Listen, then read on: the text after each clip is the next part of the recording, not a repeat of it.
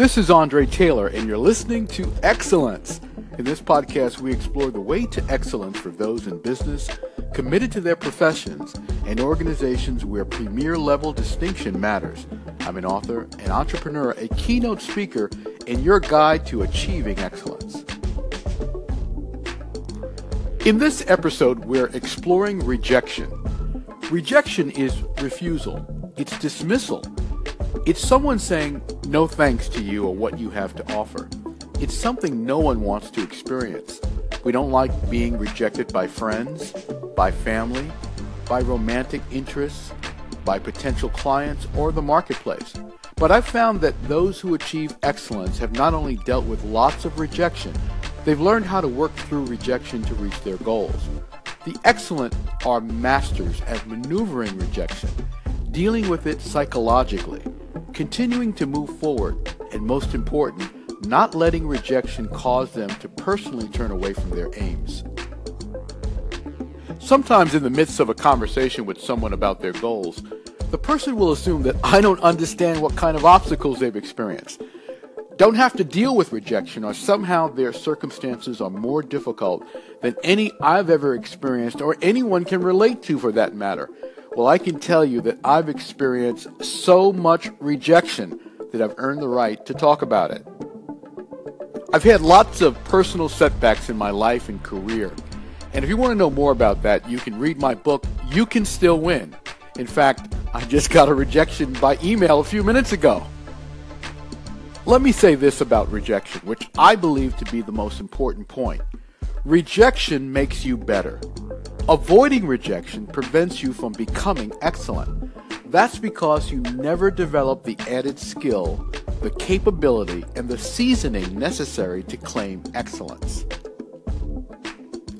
Billionaire John Paul DeJoria, founder of Paul Mitchell Systems and Patron Tequila, emphasizes to entrepreneurs the best advice I can give you is to be prepared for lots of rejection. He was homeless twice, and when he launched his salon product business, the financing didn't come through, and he had $700 to work with. He immediately went to work selling his hair care products door to door while living in his car. He dealt with rejection day in and day out.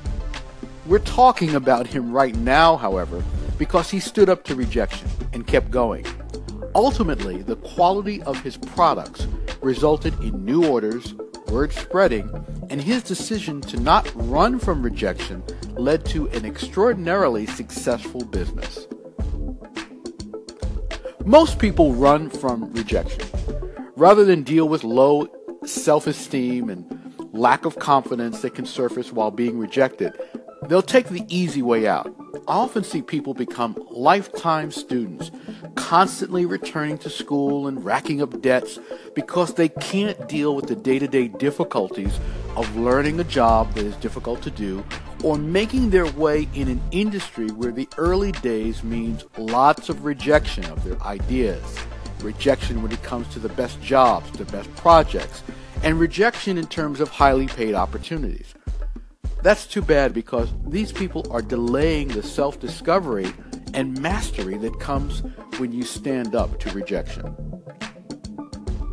Let me share with you a few ideas that might help you maneuver the inevitable rejection you'll encounter when you try to accomplish anything.